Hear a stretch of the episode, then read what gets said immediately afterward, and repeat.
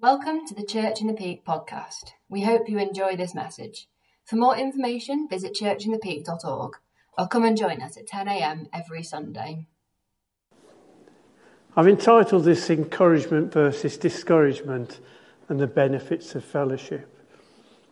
I wonder right at the beginning, at the start of a new year, how you view 2023 as you look back. We'd had a good year. Ruth and I had finally been able to take a long planned epic holiday to Canada. We'd actually planned to do it five years ago before I was diagnosed with cancer.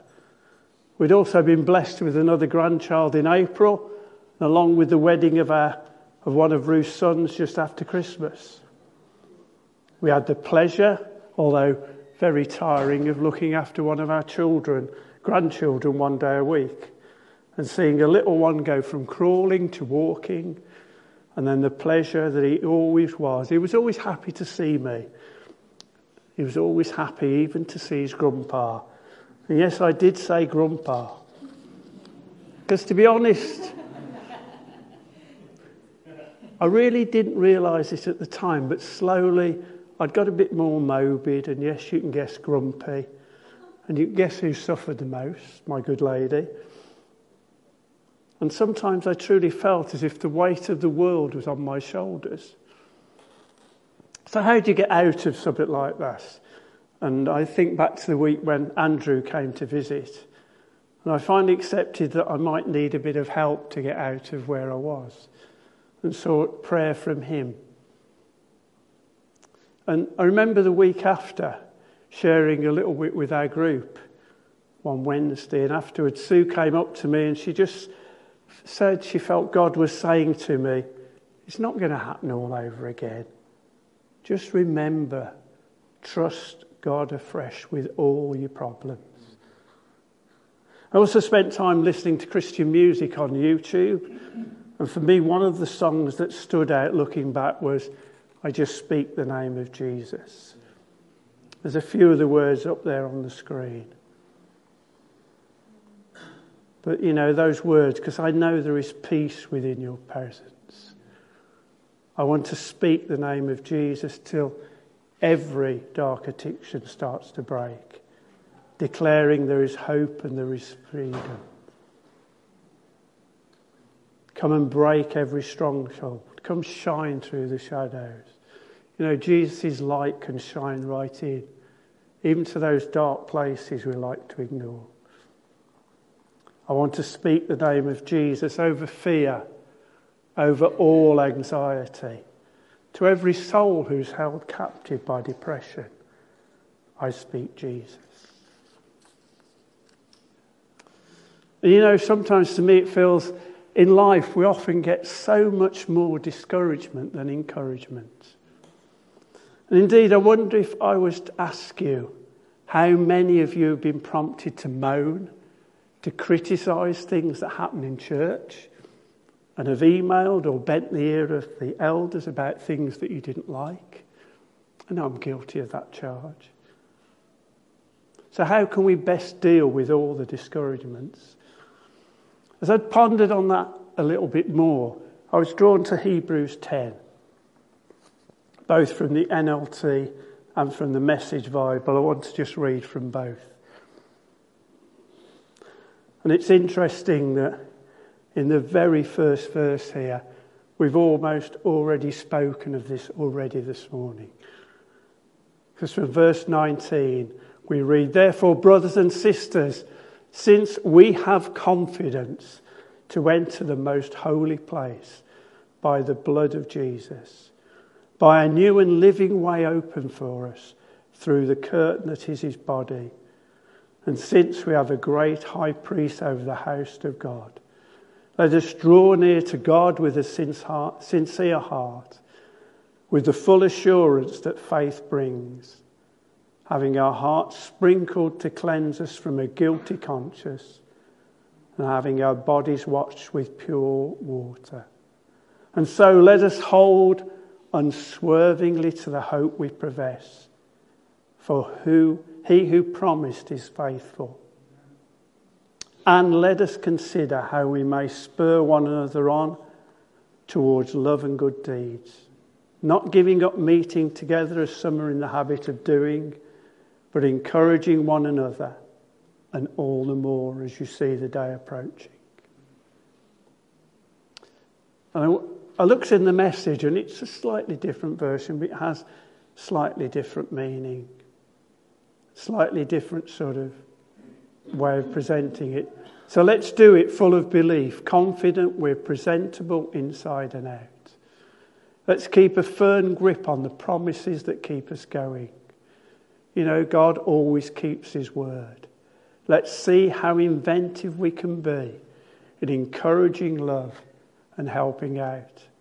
Not avoiding worshipping together, as some do, but spurring each other on, especially as we see the day approaching.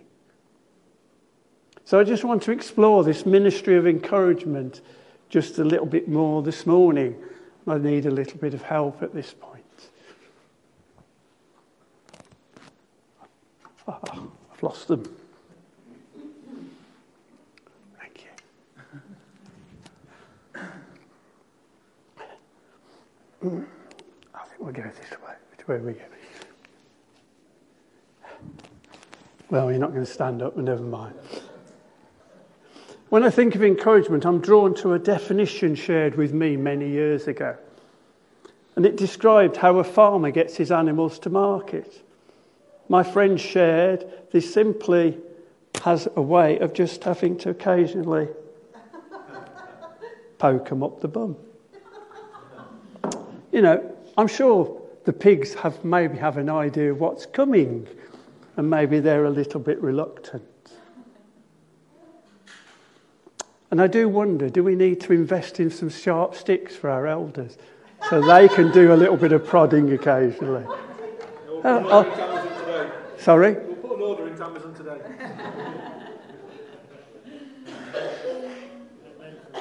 so, defining encouragement, the Greek word used here is parakletos.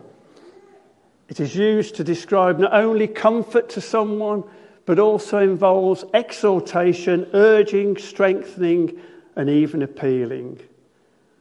This New Testament verb translated encourage can also mean to comfort, to cheer up, to console, or speak in a friendly manner.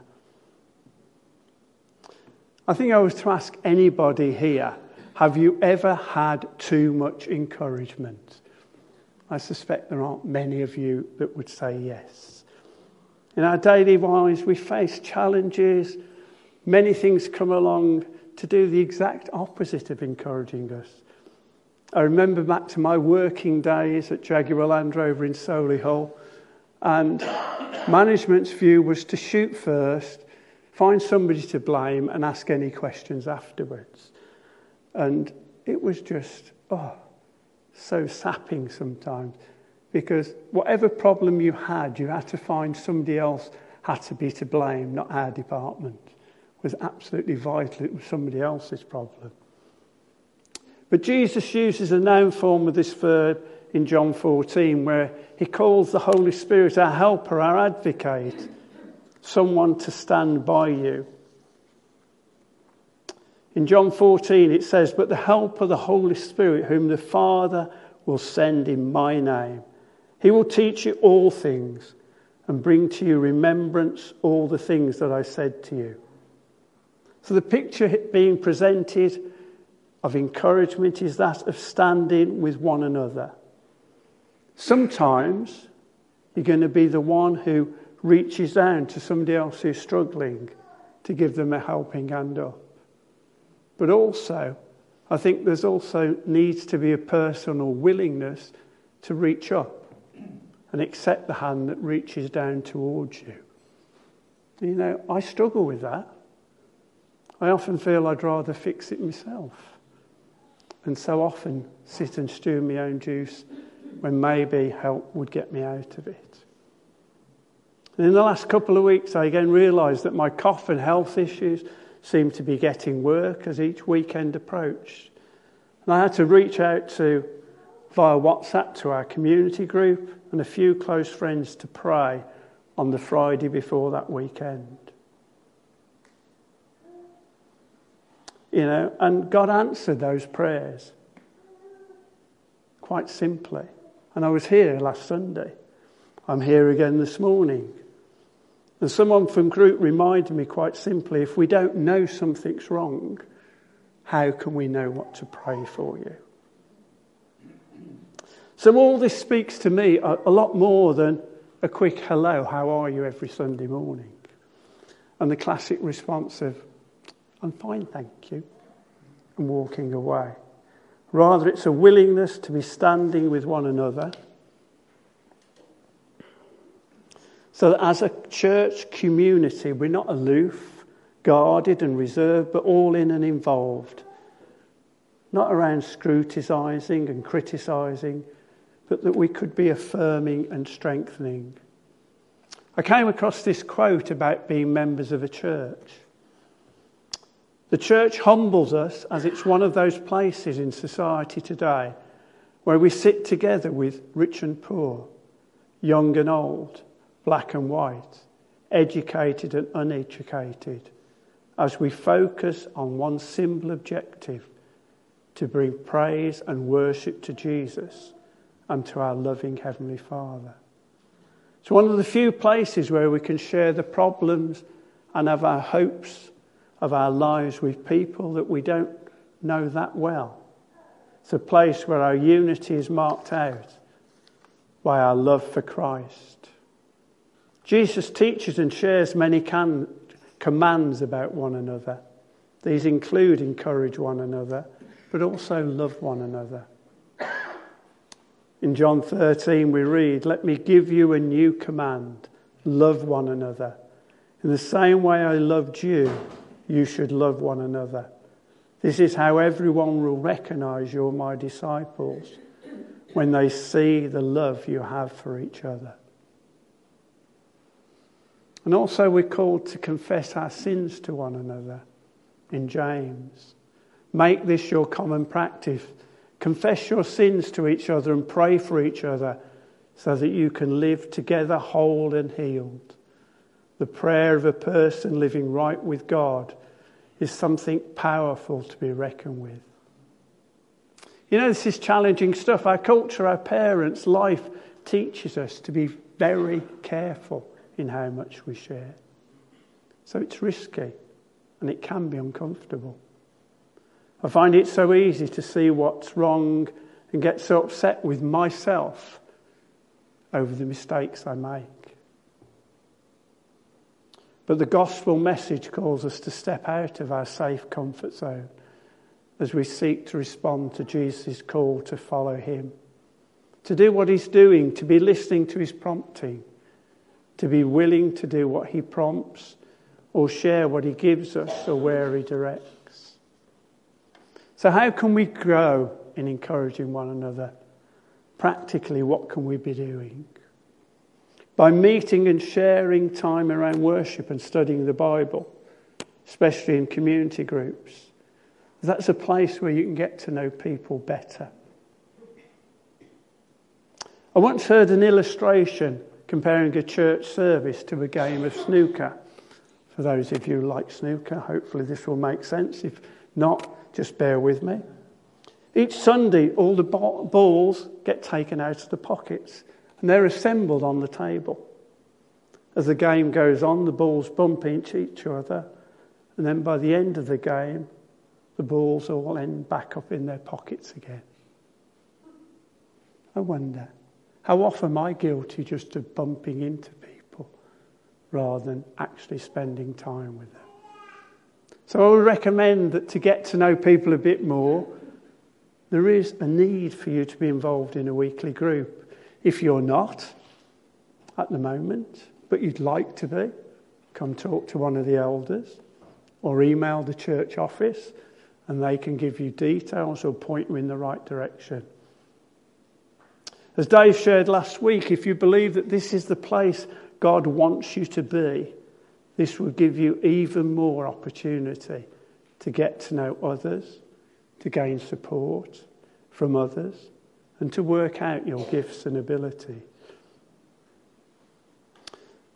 Again, as Paul writes in Romans, Romans 1, verse 12, when we get together, I want to encourage you in your faith, but I also want to be encouraged by yours.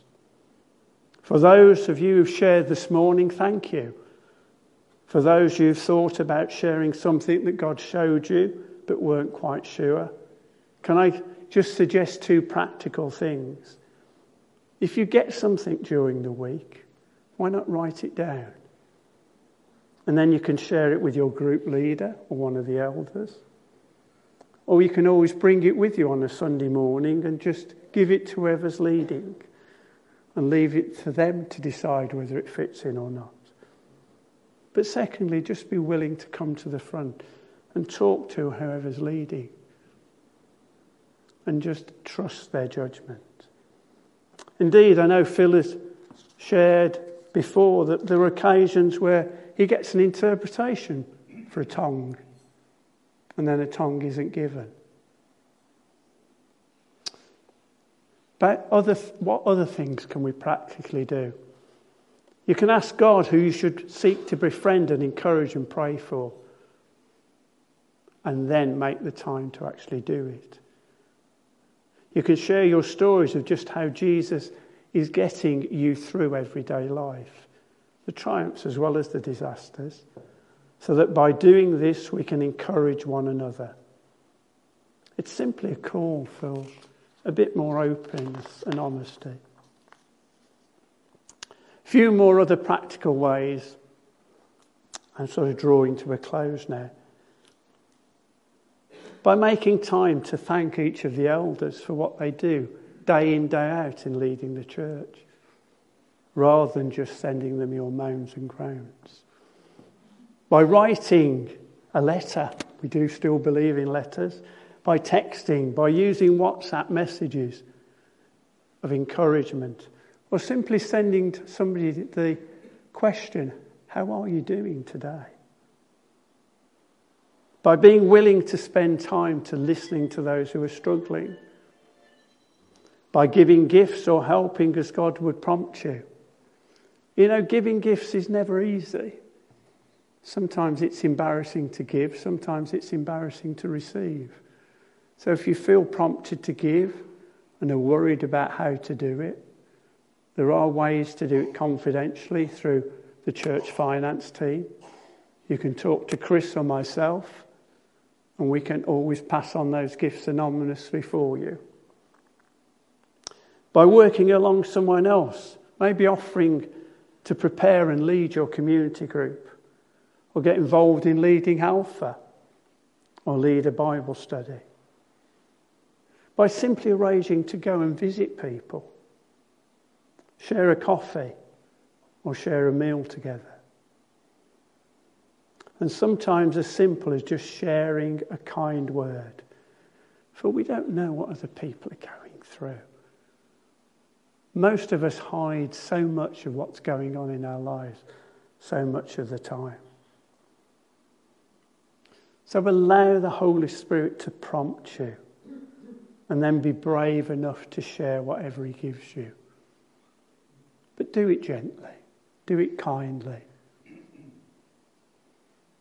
Avoid the thus saith the Lord.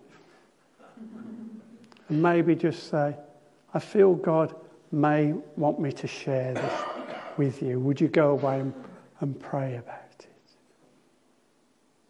Because we don't always get it right. And we don't want to burden somebody incorrectly. So, as I draw to a close, I want to sort of turn back to Hebrews, but first, I was reminded of one other verse. You know, we're actually called upon to be priests. And I think we forget that. Jesus, our great high priest.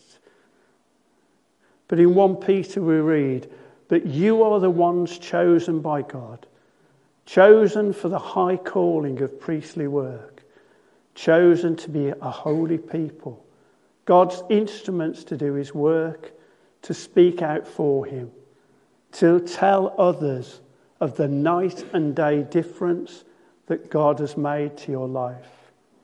He has brought you from nothing to something, from rejected to totally accepted by God.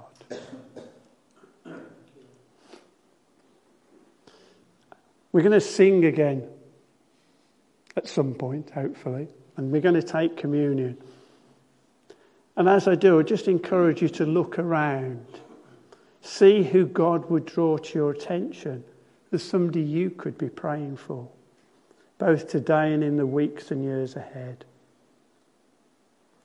I'm drawn back to a favourite verse from Ephesians to close. And it simply says this In the same way, prayer is essential in this ongoing warfare. Pray hard and long. Pray for your brothers and sisters. Keep your eyes open. Keep each other's spirits up so that no one falls behind or drops out.